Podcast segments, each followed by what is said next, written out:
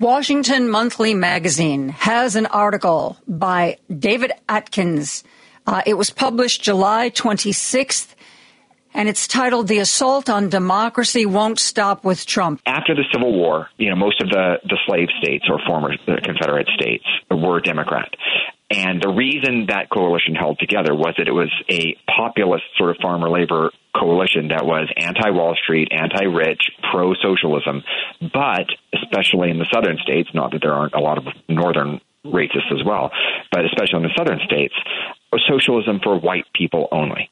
And the Democratic Party was was with that for a long time. And then the conflict between the populist left leaning uh, values of the Democratic Party with exclusion of women, with exclusion of racial minorities, with exclusion of LGBT people was no longer tenable.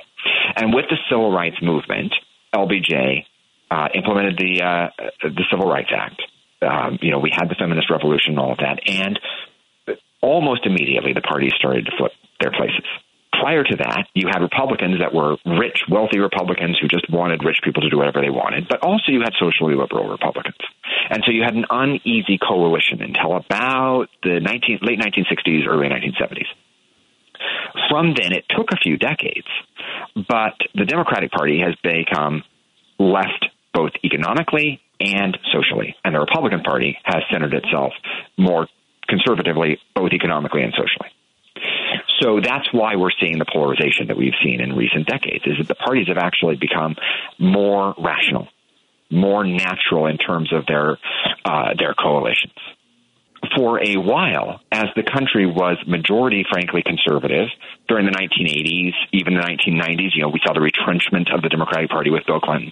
Um, you know, obviously the Reagan Revolution. This worked out very well for conservatives who said, you know what? we basically own the country, we own the zeitgeist, we own the culture, and all we have to do is say, you know what, just get government out of the way, let all the regulations fall, let companies do whatever they want, and everything will be good if we just be as libertarian as possible.